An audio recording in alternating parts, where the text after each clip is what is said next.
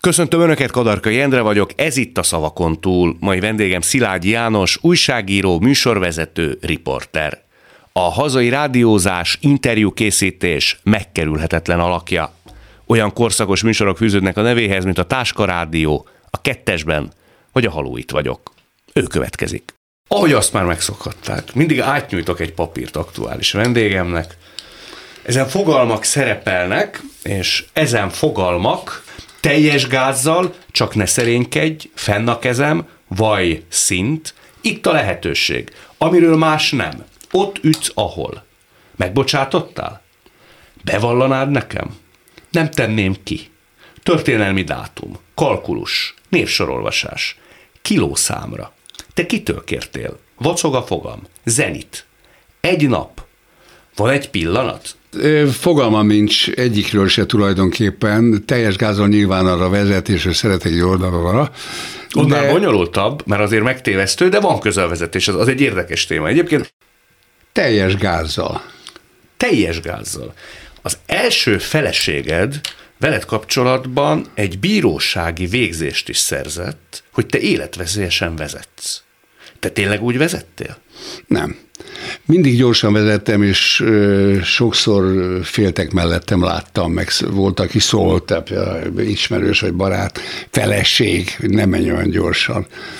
De ö, amikor a gyerek odaítéléséről volt szó, hogy a gyerek láthatásuk elváltam az első feleségemtől, akit Gészi Dorottyának hívtak. Ismert akkor, színésznő világszínpad, igen, igen. tagja volt. És ő papíron elintézte, hogy én a gyereket nem vihetem el, ugye mert autóval mentem érte, mert életveszélyesen vezetek. És erről egy papírt szerzett, amire rá volt írva, hogy én nem ülhetek be az ő autójába. De miért haragudott rád ennyire? Hát a gyerek, hát azért, hogy ott hagytam.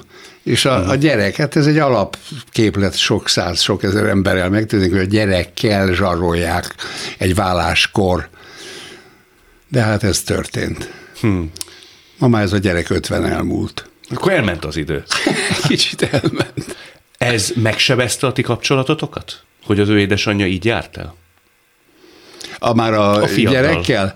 Nem, a kettőt én nem vontam össze. A fiammal az elején, tehát mikor kisrác volt még, akkor nem nagyon tartottam el a kapcsolatot, mert az anyja cédulákkal járt, hogy én nem találkozhatom a gyerekkel, de később ez följavult, és most van egy haverom. Haverod? Hát jobban vagyunk, igen. Te soha nem voltál olyan klasszikus értelembe vett apa, ugye? Tehát aki szigorral, atya ilyen szól. De én úgy gondolom, hogy hát én a lányomat neveltem, hát ő... Jó, második házasságodból Igen, született. igen hogy én egy öndicséret következik, jó apa vagyok. Az hogy kell csinálni? Tehát, hogy a gyerekek, nagyon jól tudok bánni gyerekekkel, és a gyerekek valahogy ráéreznek arra, hogy, hogy ez a pasi, ez haver. A barátaimnak szoktam mondani, hogy a gyereket tekintsd a barátodnak amikor úgymond neveled, vagy valamire rá ne a gyereknek, ne gyereknek tekint, hanem egy felnőtt embernek, akinek ugyanúgy vannak érzelmei, gondolatai, vágyai, csak kisebb a muszklia, alacsonyabb a magassága, és kész, de ez ugyanúgy ember, és ugyanolyan gondjai vannak, és ugyanúgy meg lehet bántani, és ugyanúgy örömet lehet neki szerezni. Tehát te adott esetben még a gyerekeket be is avattad egyik-másik ügyedbe? Tehát teljes korú baráti viszont próbáltál velük kialakítani? Hát most erre nem tudok visszaemlékezni, hogy hány éves korában mit mondtam, de tudom, hogy a lányommal nagyon sokat sétáltunk az erdőben, mert volt kutya, és a kutyával mentünk az erdőbe, akkor neki egyszer elmondtam a, úgymond a nőkhöz való viszonyomat, meg mi, mi az, hogy férfinő. Egyenlangú partnernak tartottam. És akkor, amikor ő kiköltözött Amerikába, Igen. akkor abba beletört a szíved? Hát ö, azt szoktam mondani, hogy az egyik szemem sírt, a másik megnevetett. Örültem annak, hogy egy olyan országba megy, amelyik jobb ország, mint ez. De viszont elmegy, ugye? És hát azt mondtam, hogy menjen. Menjen. Én nekem fájni fog a szívem, de ő jobban fog élni, és többre fogja vinni, és megtanul angolul, és stb. stb. stb. stb És ez így is történt. Hát azóta él, neki is már nagy fia van, úgyhogy nem bántam meg, hogy elengedtem. Nagypapának te milyen vagy? Mint egy kispapa. hát nem tudok nagypapáskodni, szóval engem az unokám Jánosnak hív. Én mondtam, hogy Jánosnak hívni, nagypapának. De azon mi volt a baj? Nem, szóval ez, egyszer nem tudom, ez nem, ez nem én vagyok. Uh-huh. Magam számára sem én vagyok. Én nem vagyok egy nagypapa. És azért nem szeretem, sose szerettem, és meg is úsztam, hogy bácsizzanak. Volt, hogy Szilágyi bácsi, vagy János bácsi. Nem amiatt, szóval nem, mert nem vagyok bácsi. Szólsz is arra, aki esetleg megpróbált bácsizni? Volt Egyetlen olyan? egyszer az életben egy fiam énekelt, volt egy zenekara, Dr. Beat, ez volt a neve, és elhívott egy fellépésre, és ott egy csaj. Azt mondja, bácsi, mit szól hozzá? Milyen jól énekel. Hát mondom, nem vagyok bácsi, mert az a fiam. Hmm. Apuka vagyok. Válasszunk kérek egy másik kifejezést. Nem tenném ki. Van-e olyan műsor, mondat, szilágyi megjelenés, amit te ma már szégyelsz, és úgy gondolsz vissza rá, hogy ezt nagyon szívesen kihagytam volna? De a kérdés jó, a válasz késik, mert ezen gondolkodni kéne. Hát az, hogy kifejezetten szégyelek valami műsoromat, vagy abban való részvételemet, ezt így kapásból nem tudom, mondok egy újat, jó? Várj, én mondok, mondok, mondok opciót. Jó, na. Állítólag Szilágyi Tiborral egyszer csináltál interjút. Igen. És rettenetesen felkészületlen voltál. És Szilágyi a végén azt mondta neked, hogy fogalmad nem volt semmiről. Mire te ezt elismerted, és azt mondtad, hogy na ez nagyon rossz emlék neked. Igen, ez valóban előfordult vele, de aztán később csináltam vele interjút, az meg számomra volt emlékezetes, mert a Szász Endre nevű festőművész és a Tibor volt a vendég, vendégem, és a Tiborral csináltam egy interjút, mondom, színészet, mondom, te a színészeknél ez a sírás, ez hogy megy? Hogy egyszerűen csak fogod, akarod, hogy sírjak? Mondom, sírjak. Hm. És abban a elkezdtek potyogni a könnyei. És így. Mondom, ne, ne, nehogy elbőg, azt nem bőgök, én a kedvedért kicsit hullattam a könnyemet. Ez, ez a mesterséghez tartozik. Ezt sose fogom elfelejteni. Ezt sose fogom elfelejteni, aztán ugyanakkor a százban, amikor végeztem vele, oda mentem, volt egy kép volt a falon. Illetve nem volt, hanem olyan gyorsan tudott dolgozni, hogy fölraktam egy üres keretet, mondjuk egy akkorát, mint ami itt a hátad mögött is látszik, és mondom, csinálj valamit. Két színes, két, két pillanat alatt kész volt a kép. Mondom, ide adod ezt a krétát? és így belehúztam. Bele tudod dolgozni? Két másodperc, arcizon nem rándult, csinált valamit, és az a vonal, nem tudom, egy ránc lett az arcon. Tehát szervült az a Igen, hiba. igen, igen, igen, igen, igen. Azt mondod, hogy Szilágyi akkor zokon vette, hogy nem voltál felkészült. Te volt, hogy nem voltál felkészült?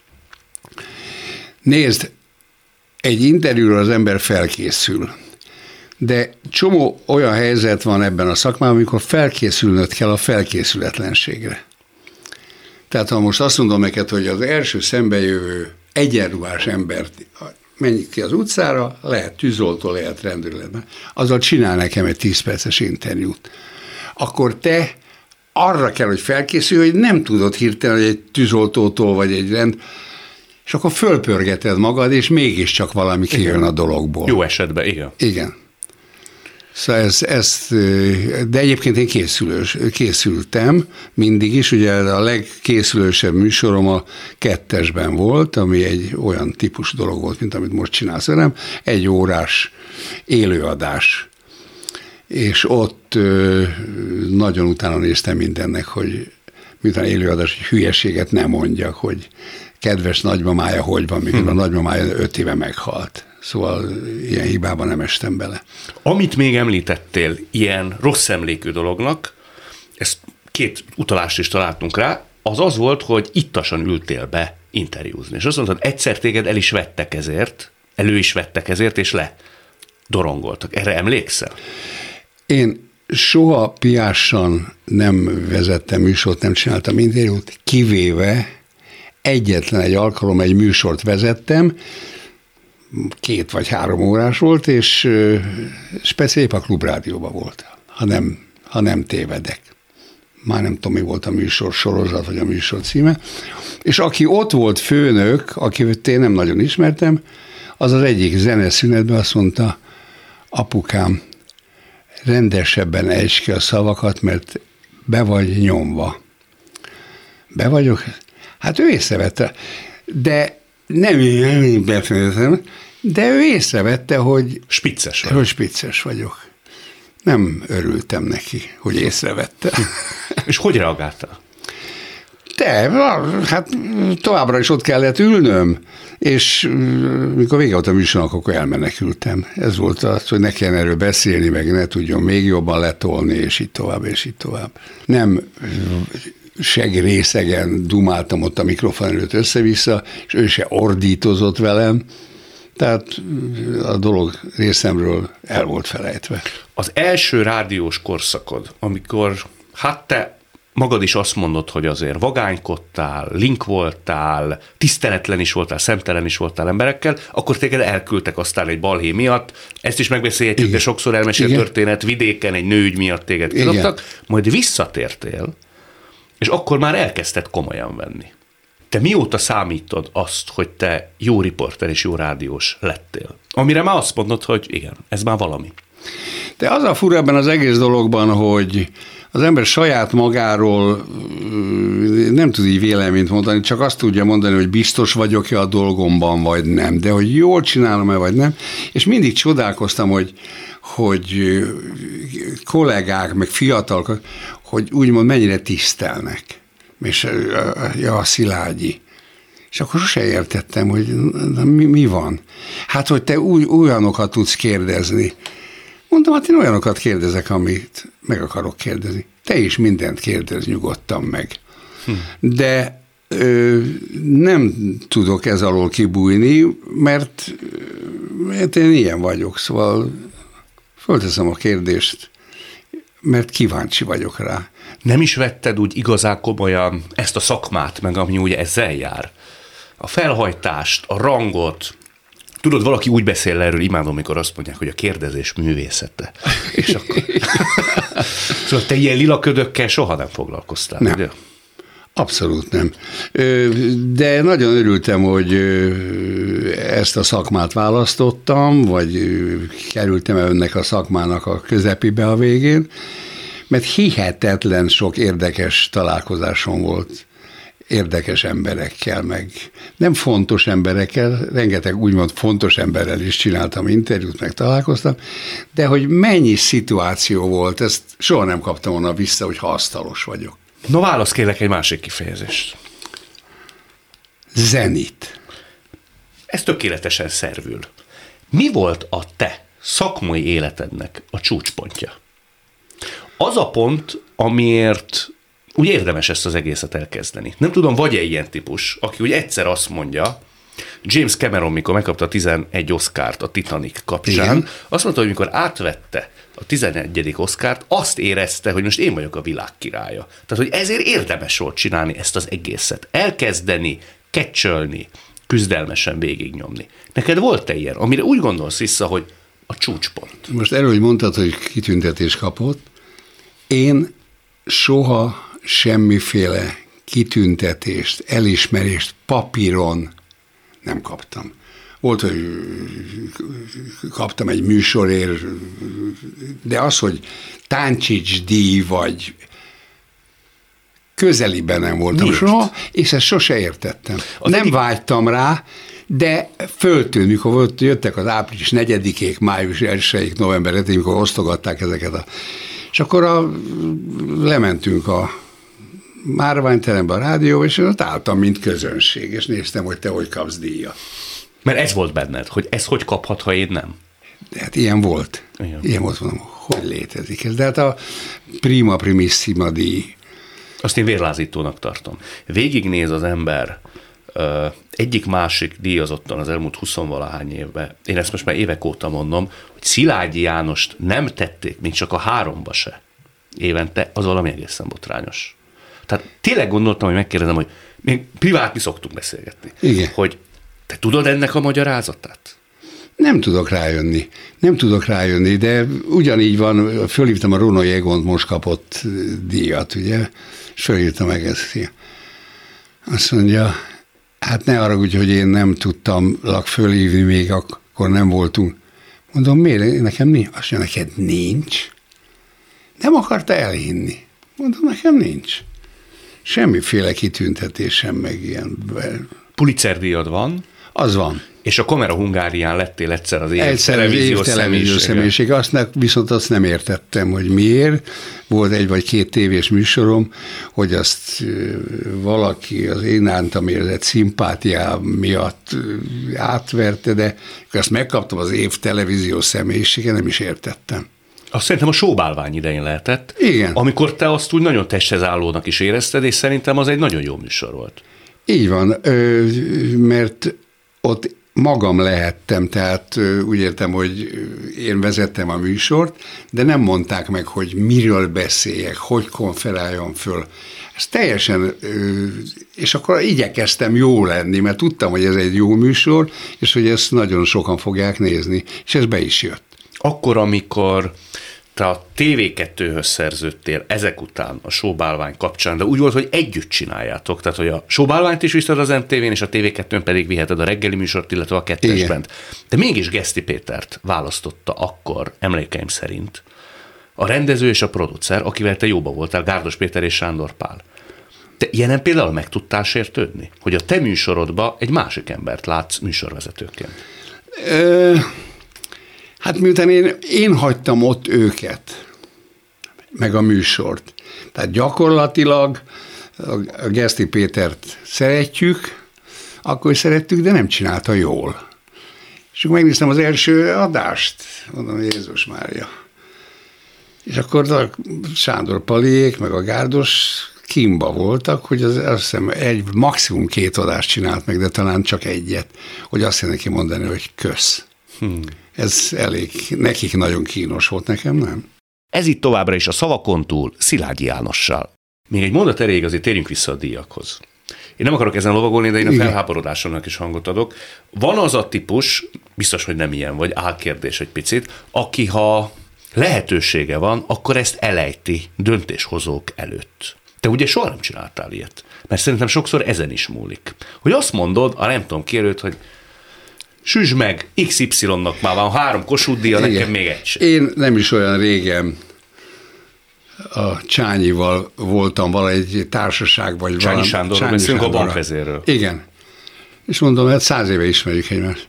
Mondom, ide figyelj, hát ő a prima primissima mostani főnöke, aki adja. Mondom, nekem jár a prima primissima, érted? Légy olyan drága. És ott volt a felesége is. Mondom, tanú van, hogy mondtam neked, hogy adjatok, hát tudtam, hogy ez nem fog adni, de gyakorlatilag én azok közé tartozok, akiket nem szoktak kitüntetni, akiket ilyen módon nem szoktak díjazni. És ebben bele is nyugodtam már. Bevallanád ilyen plénum előtt, hogy volt, amikor ez nagyon fájt? Én bevallanám ilyen plénum előtt, de nem fájt. Hanem inkább értetlen voltam. Tehát, hogy ez miért, szóval ez miért kapott? Nem akarok nevet mondani, egyfelől nem jut eszembe, akire célzok, de nem akartam elhinni, hogy én nem, és ez a pasi meg igen. Viszont ugye az eredeti kérdés arra vonatkozott, hogy a csúcspont, mint olyan, a te pályádon, az mi lehetett szerinted? Tehát ö, csúcspont az, azt én nem tudom megítélni. Voltak úgymond fontos műsorok, például rám bízták, hogy szilveszter délutánját, tehát az esti fölvett már szilveszteri mű, azt csináljak, én csináljam, én azt csinálok, amit akarok. Ezeket például borzasztóan élveztem, és ezeket jól is csináltam. Szóval az, hogy egy egész délutáni műsort, több, négy-öt órányi élő adást kitalálni, megcsinálni, és még úgy megcsinálni, hogy az a hallgatónak tessék, azt nagyon élveztem. Mert nem volt megkötés tán. Tehát te igazán talán akkor voltál elemedbe, amikor improvizálhattál. Ja, talán igazad van. Az improvizáció az egy teljes, szóval gyakorlatilag élvezed azt, hogyha improvizálnod kell, nem csak a műsorokban, hanem egy rendőr a kocsitból azt mondja maga gyorsan, és akkor improvizálni kell valami jó dumát hogy de nem hogy dehogy mentem gyorsan, valamit ki kell találni, amitől a rendőr meginog, és azt mondja, jó, menjen. Te ezeket élvezed? Igen. Igen. Mely részét? Tehát az, hogy eszembe jut-e, tehát magadat, vagy a reakciót, hogy akkor most mekkora volt a hatás?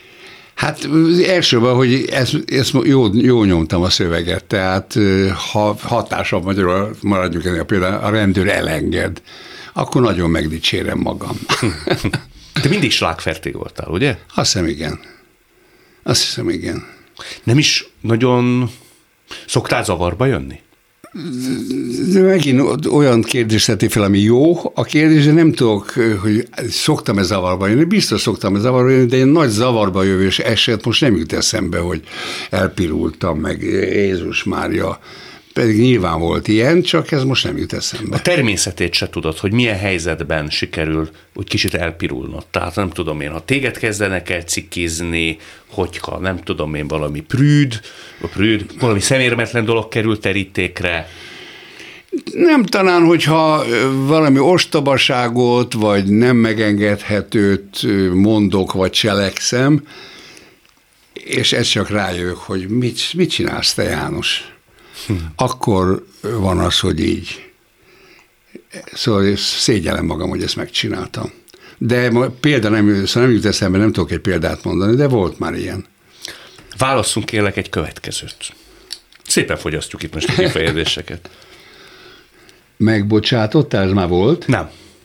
A megbocsátottál az édesapádra vonatkozik, mert hogy te azt mondtad, hogy amíg élsz, nem fogod megbocsátani, hogy ők betettek titeket egy intézetbe, amikor ők kimentek külföldre?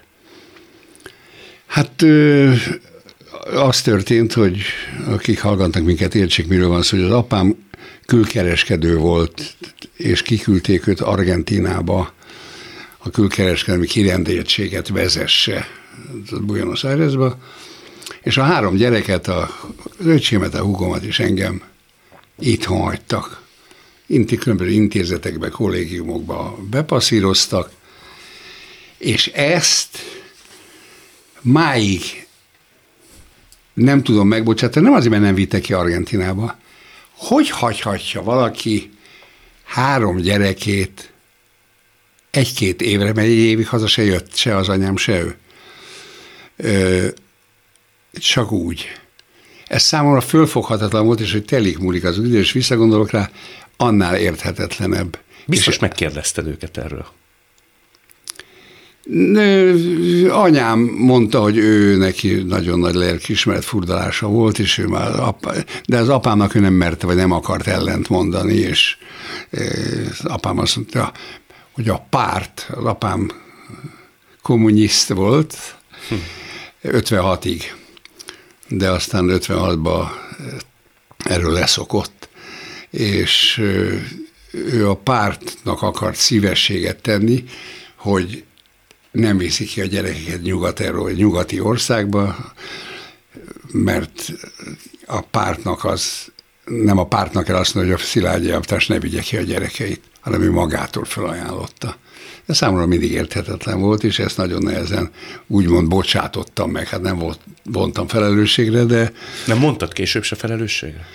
Nem, apám korán meghalt, de anyámmal erről beszéltünk, és akkor ő mondta, hogy ő nagyon bánja, hogy itthon hagyott minket, és hogy az apámra hallgatott, és az apám fennhatósága alatt döntött úgy, hogy a három gyerek itthon marad. És az utolsó időszakban, amikor egy picit közelebb kerültetek egymáshoz. Már anyámmal? Édesapáddal. Igen. Akkor se tisztáztátok ezt?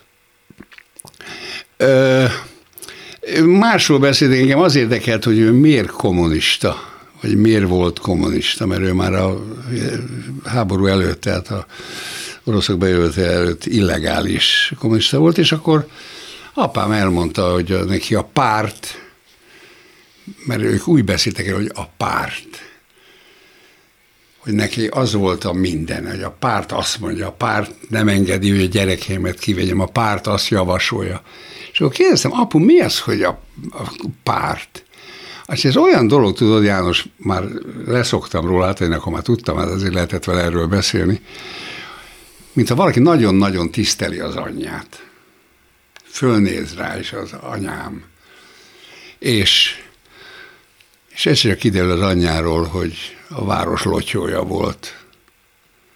Mint hogy az apám számára 50-ben kiderült, hogy a párt hm. számára a város lotyója volt idézővel betéve, hogy nem kellett volna ilyen lelkes pártanak lenni, ilyen lelkes kommunistának lenni, de engem ez pillanatig nem inoktam meg, hogy én ilyen kis vezető legyek, vagy kommunista pártak, vagy em, dolgozók pártja soha. Pedig kapacitált az apukád, nem? Nem, hogy lépjek be. Hát egyszer adott egy pofont, mikor erről vitatkoztatok. Nem, az a konyhába volt. Miket tudsz? A konyhában álltunk, anyám főzött, és ott kijött apám, és valamit ott elkezdett kommunista a pártról, és mondom, te apu, mi az, hogy kommunista? Hát ez egy rohadt nehéz kérdés volt, mint utóbb kiderült. Hát ez nagyon nehéz meg. És elkezdett ottan hablatyolni apám a konyhába, miközben sült a hús anyám keze alatt. És akkor azt mondtam neki, apu, én nem akarok kommunista lenni. És abban a pillanatban így visszakézben lehúzott egy pofont, soha egyik szülőm se vert meg, ezt az egy pofont kaptam, és aztán később apám emiatt, hát nem is kért, azt mondja, nagyon nem tetszett magának, hogy ezt megcsinálta. Te akkor hány éves voltál? Hát az apám élt, tehát akkor lehettem 18 és 25 között valahol, nem tudom. Hm. Azért az tud megrendítő lenni, az már egy felnőtt ember, amikor kap egy pofont. Igen, igen, igen, de fiatal, de azért fiatal voltam, de lehúzott egy pofon. Mi azt mondod ugye, hogy soha nem bocsátottad meg, vagy sokáig nem bocsátottad meg édesapádnak. Mi volt ebben az intézetben az igazán borzalmas? A ridegsége? Hogy nem láttad a szülőket, vagy nem láttál? Nem, te én gyakorlatilag és erre nem büsz, vagyok büszke, csak tényként állapítom meg, hogy nem szeretek egy olyan közösség tagja lenni, ahol egyszerre kell lefeküdni, egyszerre kell reggelizni, ugyanoda jársz iskolába, ugyanazokkal focizol hetekig, hónapokig, és az intézet ez volt. Az intézeti létet utáltam, nem magát az intézetet, hanem az intézeti létet utáltam. A rendtartást. Igen, igen, igen, igen. És örültem, amikor aztán megszabadultam, aztán nagynénémhöz költöztem, és akkor meg volt oldva a dolog. Ott lázadoztál te? Úgy próbáltad a határokat feszegetni? Hol az, az intézetben? Igen. Ö,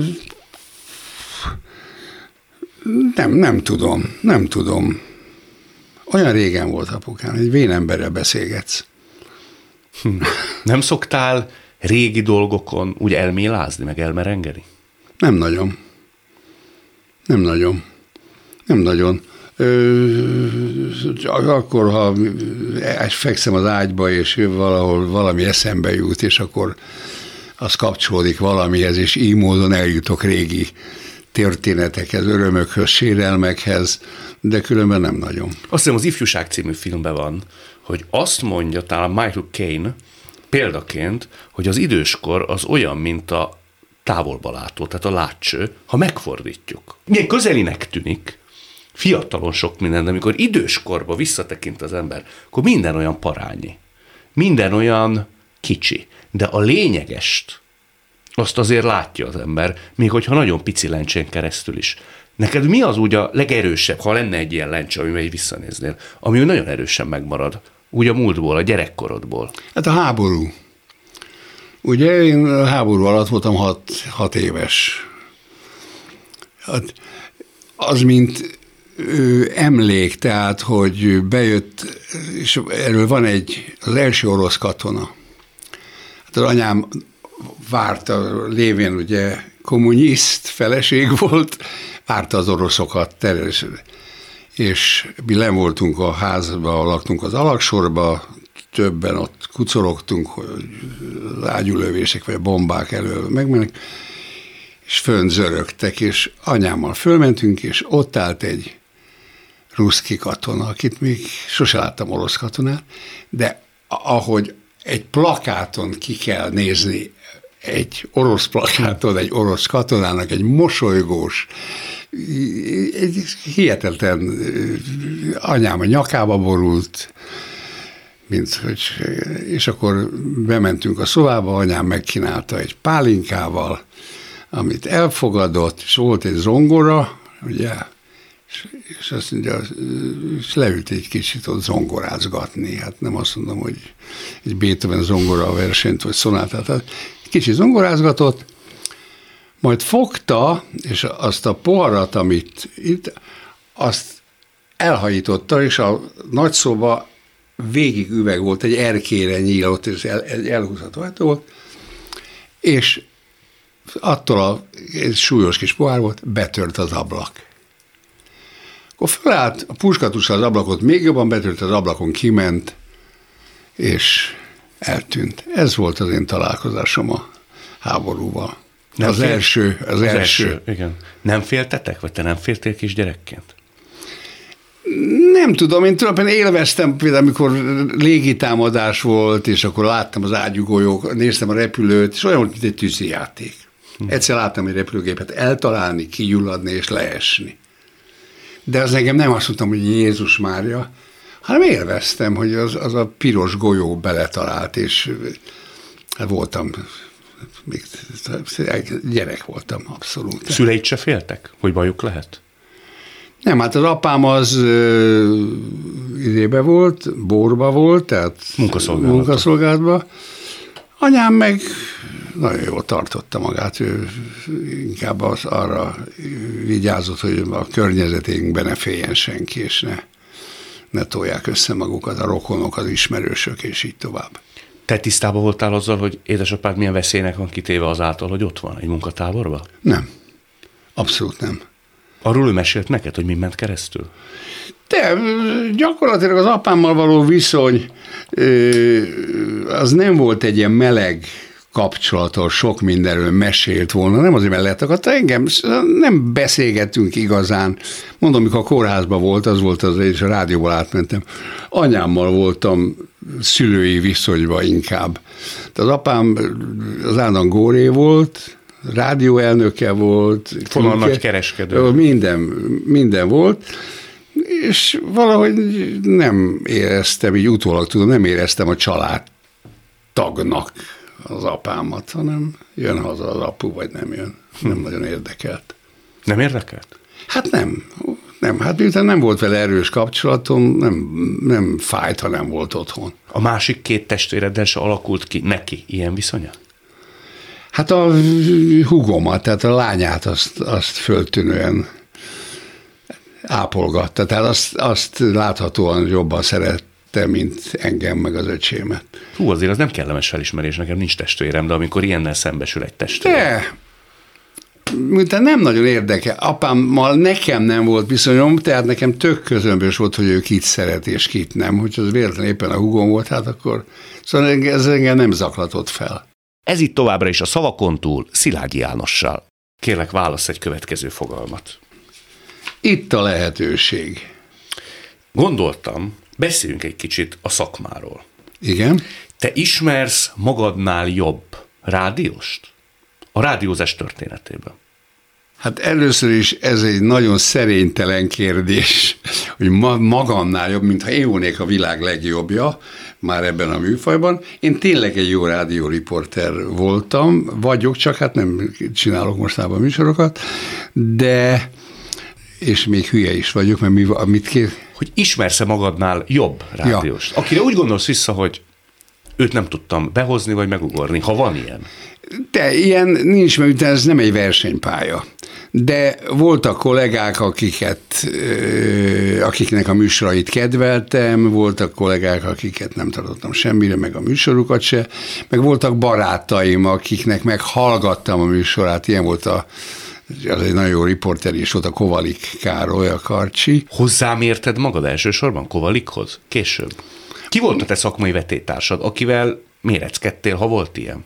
Nem volt, de mondjuk a Karcsi, az Karcsi jó barátom is lett, vele sok műsort csináltam, és voltak olyan kollégák, akiknek a műsorát nem hallgattam, mert nem érdekel, ilyen volt a Csúcsforgalom című műsort vezette a Petres Pista éveken keresztül. Én közlekedési meg.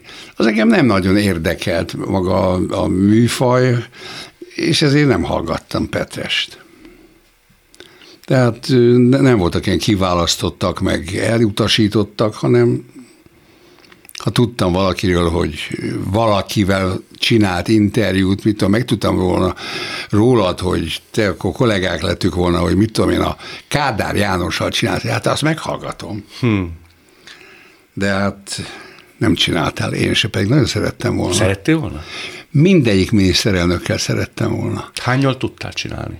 Egyikkel sem. Egyikkel sem. Hát kik voltak az én koromban a miniszterelnökök? Lázár, Grósz.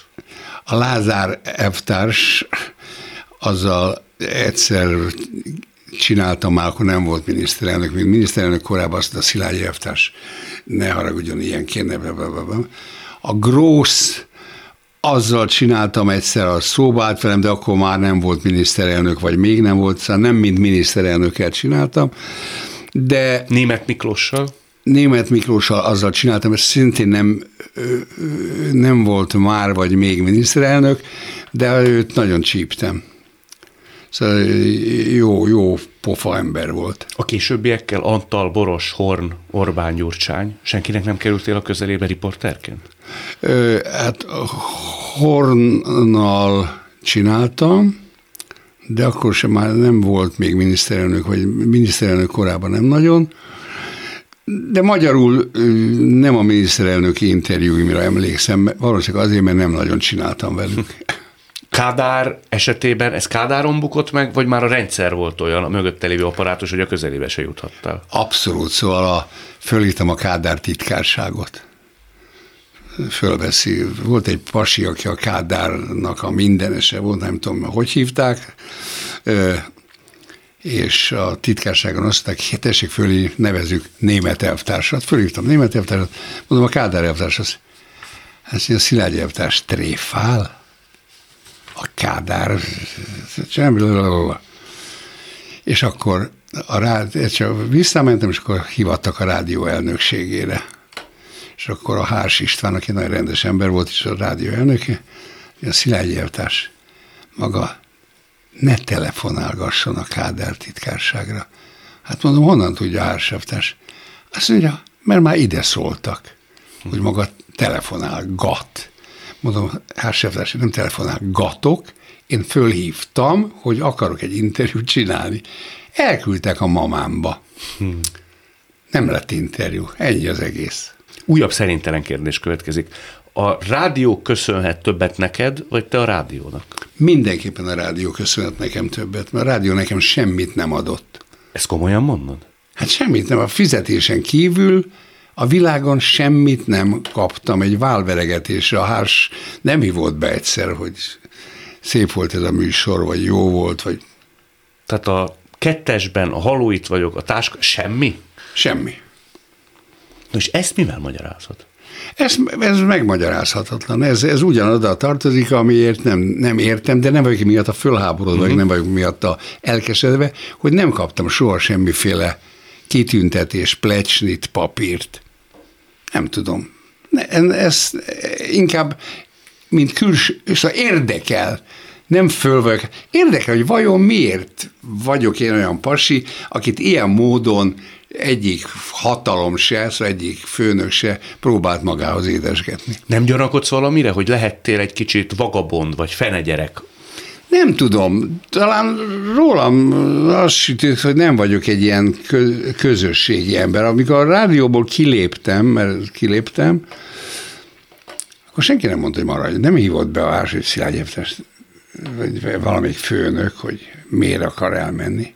Viszlát. Mondták. Elvártad volna, hogy azt mondják, hogy Hát János, legalább nem megkérdez. Megy. Nem, de hát szóval furcsálottam, hogy nem mondják, hogy miért, vagy mi, mi baj van.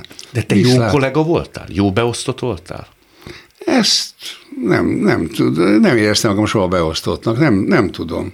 Nem tudom, szerintem normális voltam. De téged szerettek, vagy inkább csak elismertek? A kollégák és a rádión belül? Hát, ahogy ez lenni szokott, voltak, akik szerettek, volt, elismertek, de tulajdonképpen a rádió, én úgy éreztem mindig, hogy a rádió nem tart engem a magáinak. Ezt mindig így éreztem, hogy engem a rádió nem ölel magához, mint oly sok kollégát. Ennek mi az oka, azt nem tudom, hogy mi az oka, hogy ezt így éreztem, vagy mi az oka, hogy joggal éreztem így. De te magadhoz ölelted a rádiót? Hát én nagyon szerettem, mint műfajt, és mint szóval bemenni a rádióba, és leülni az asztalomhoz, és szóval azt, azt nagyon, nagyon bírtam. Nagyjából egész évben minden műsort megcsináltál te a szakmai pályafutásod alatt, amit úgy nagyon akartál? Igen, igen, igen, igen. Szóval abban nem volt hiba, hogy ne csináltam olyan műsort meg akkor, amikor akartam. Egyszer Mester Ákos mondta egy interjúban nagyon-nagyon rég, hogy néha arra kell, álmából, vagy riadt föl, ez a jó szó, hogy már megy a Rákóczi induló, és ő még nincs benne a rádióba. És hogy el fog késni. Álmodsz te néha a rádióval, a tévével, hogy interjúzol? Nem nagyon. Nem. Nem. Nem. Nem is ö, szoktam álmodni nagyon, vagy nem szoktam visszaemlékezni, hogy mit álmodom, tehát azt hiszem, hogy nem álmodtam, pedig lehet, hogy álmodtam, csak nem emlékszem vissza, de ilyen tévés, rádiós álmaim nem voltak, nem vannak. Még egy picit provokálnálak ezzel kapcsolatban, mert engem azért csak érdekel. Azt mondod, hogy ez nem egy verseny, mármint a kérdezés, a riporterség, Igen. egyáltalán a rádiózás. Azon se gondolkodtál soha. Volt olyan kollégád, aki simán bemondta erre a kérdésre a választ, hogy te mondjuk ugye az egyetemes kérdezők közt, de beszéltünk a rádiózásról is. Hányba teszed magad? Hány legjobbba? Az első háromba. A valaha volt. Igen, hát akiket én ismertem, meg hallasz egyáltalán, akiket nem. Mondasz két nevet ezek szerint, hogy ki az a másik kettő? Hogy csak hogy milyen szűk csoportba teszed magad? Na most elárulok neked valamit, a memóriám az pocsék. Tehát egész egyszerűen most erre nagyon nehezen tudok válaszolni, most mondanék két nevet, ami a mostani hallgatóknak már semmit nem mond, úgyhogy ezt felejtsük el, ne haragudj.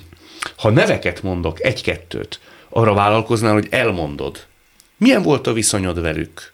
Milyennek tartottad őket? Nem muszáj ezt játszani, Igen. csak engem érdekelne. Ha mondok pár nevet. Mester Ákos.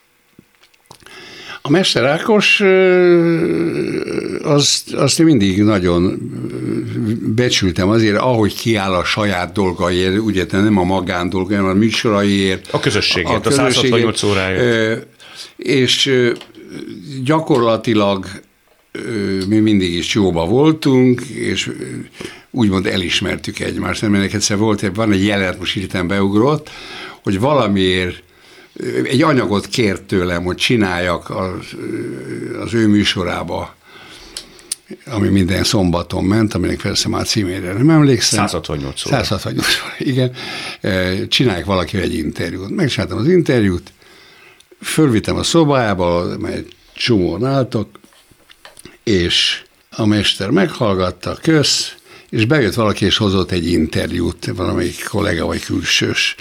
És én is ott voltam, meghallgatta, azt mondta, Mester Ákos, te, ez semmi, hallgass meg a Szilágyi műsorait, és akkor talán jobbakat fogsz te is csinálni. Ezt, ezt soha nem felejtem el. És hát ez egy nagy dicséret. Igen, de, igen, igen, ezt élveztem.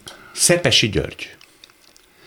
Szepesi György az egy, tulajdonképpen egy isten volt, mikor én kezdtem a, a Szepesi György jön velem szebbe a folyosón, és azt mondhatom neki tegezve, hogy Szevasz Gyuri.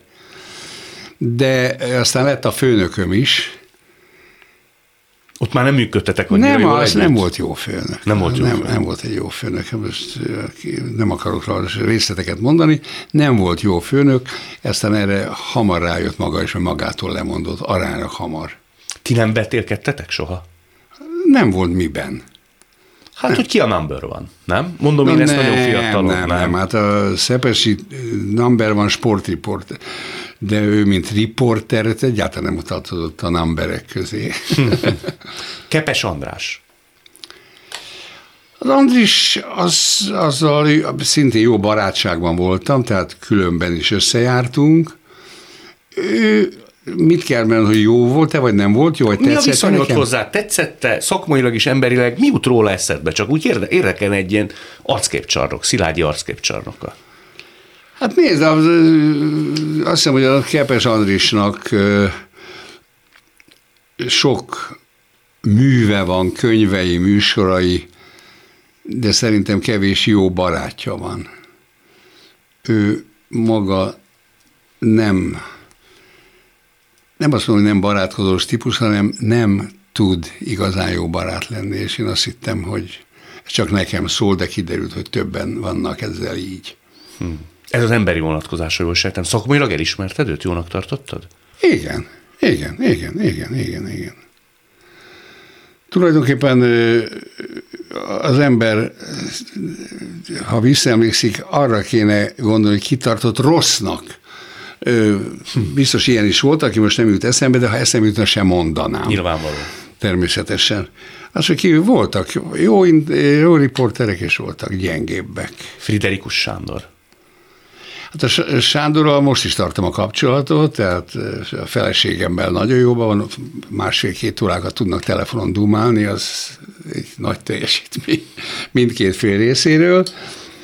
Ő megcsinálta magát, az egész egyszerűen tiszteletre méltó, hogy ha valaki tanulni akar egy fiatal, hogy hogy kell magadat megcsinálni, akkor a Fridinek az életpályáját, a műsorait, a nyilatkozatait, a helyszíneit nézze meg, és akkor sokat tanulhat. Még egy nevet mondok, Vitrai Tamás. Vitrai Tamás, elfogult vagyok vele negatív értelemben. Különböző okok miatt nem, nem túlzottan kedvelem. Jóban, szóval szevasz, szevasz, de voltak dolgai, amit... Konfliktusaitok voltak, ha jól sejtem. Igen, igen, igen, igen, igen. És ti ezt valaha most... megbeszéltétek? Tessék? Valaha ti ezt nem? Nem, nem, nem, nem. Nem is lenne igényed? Most már mi es, mire? Ha mondjuk ti beszorulnátok egyszer egy liftbe, két órára, Vitrai és te, azt úgy elképzelted, az milyen lenne? De senkivel nem szeretnék két óráig beszorulva lenni egy liftbe, senkivel a világon. Tehát ez a vita egy értelmes ember lehet egy liftbe is duncsizni, két órát nehéz, de bárkivel nehéz egy liftbe két órát beszélgetni, de nem verekednénk, ha bezárt liftbe. Erre lettem volna kíváncsi, hogy nem esnétek nem, egymás torkára. Nem, nem. Válasz kérlek egy másik kifejezést. Legyen a kalkulus. Legyen a kalkulus, és a kalkulus, mint összegzés, mint summa szerepelt volna, hogy gondolkodtál-e azon, hogy a te életedben mi a nagy mű? Nagy mű nincs, az én művem az a idézővezet művek sokassága. Tehát egy életpálya, hogy ez szakmailag értem az életpályát, hogy ez nagy vagy kicsi, azt nem tudom, azt hiszem, hogy több jót csináltam szakmailag, több érdekes, hallgatható, nézhető dolgot csináltam, mint nem. Az én művem az elmúlt 50 év. Hm. Te valamikor is el kellett, hogy fogadd azt, vagy úgy nyakon csípted, hogy a te szakmai aranykorod az véget ért? Ez egész egyszerűen, mikor a rádiót, amikor elmentem nyugdíjba, akkor szembesültem azzal, hogy a világ megy tovább anélkül, hogy én bejárnék a tévébe vagy a rádióba. Korábban azt hiszi az ember, hogy megállnak a villamosok, ha ő legközelebb nem lesz szóval, szóval teljesen természetes közeggel szakítasz egyszer csak, el, macskádat ellopják, amit kit imádsz. De különben nem egy olyan nagy dolog, de így voltam én is ezzel, hogy nincs dolgom nem ke, az, az nehezen dolgoztam föl, de túl vagyok rajta. És az mivel telt, amikor ilyen haszontalanságérzés lesz rá az emberen? De az ember tehetetlen. Szóval inkább ilyen, hogy nem tudok mit csinálni. Ha nem adsz nekem munkát, nem kéred meg, kérsz meg, hogy csináljak interjút ezzel vagy azzal, vagy csináljak egy műsort, akkor én ezzel nem tudok hogy oda menni hozzá, te adj már nekem egy műsort. Ez nem így működik. És ebbe bele kellett nyugodni. Most már abszolút elfogadom a dolgot természetesen. Hát az idő múltával, az én időm múltával, meg egyáltalán az idő múltával, ez teljesen természetes. Egyszer azt mondtad nekem egy interjúban, hogy belőled kifogyott a kíváncsiság. Azt komolyan gondoltad? Az tényleg kifogyhat? Nem. Tulajdonképpen az egyetlen riporteri igazi jó tulajdonságom, hogy kíváncsi vagyok. Én tényleg kíváncsi vagyok dolgokra, de olyan hülyeségekre, hogy azt nem is merem mondani. Szóval, hogy, hogy mikkel szoktam fantáziálni, hogy mi volna akkor, hogyha a Putyinhoz beállítanék azzal, hogy ígyunk meg egy sört. Hogy reagálna erre? Ezzel el tudok lenni két napig, hogy a Putyin, hogy, és, és ezzel jól elszórakozom. Tudnál is tőle mit kérdezni, gondolom. Igen, tudnék tőle. Az szerinted hogy van manapság, ha meghallja egy 18-20 éves, 22 éves fiatal a neved? Szerinted neki el kell magyarázni, hogy ki az a Szilágyi János? Abszolút. Teljesen természetes. Itt a Mester Ákos csinált velem egy interjút, írottat, és annak az volt a vége, már nem emlékszem a kérdésre, de ezt ő, ő írta, marad utánad néhány magnószalag, mert akkor még magnó, szalagra dolgoztam. Ez a mi pályafutásunk, mondta az Ákos. Maradnék, utánad néhány magnószalag. Hát erre ezt tudom válaszolni. Én szerintem nem így van. Szerintem ennél sokkal többről van szó. Köszönöm, hogy itt voltál.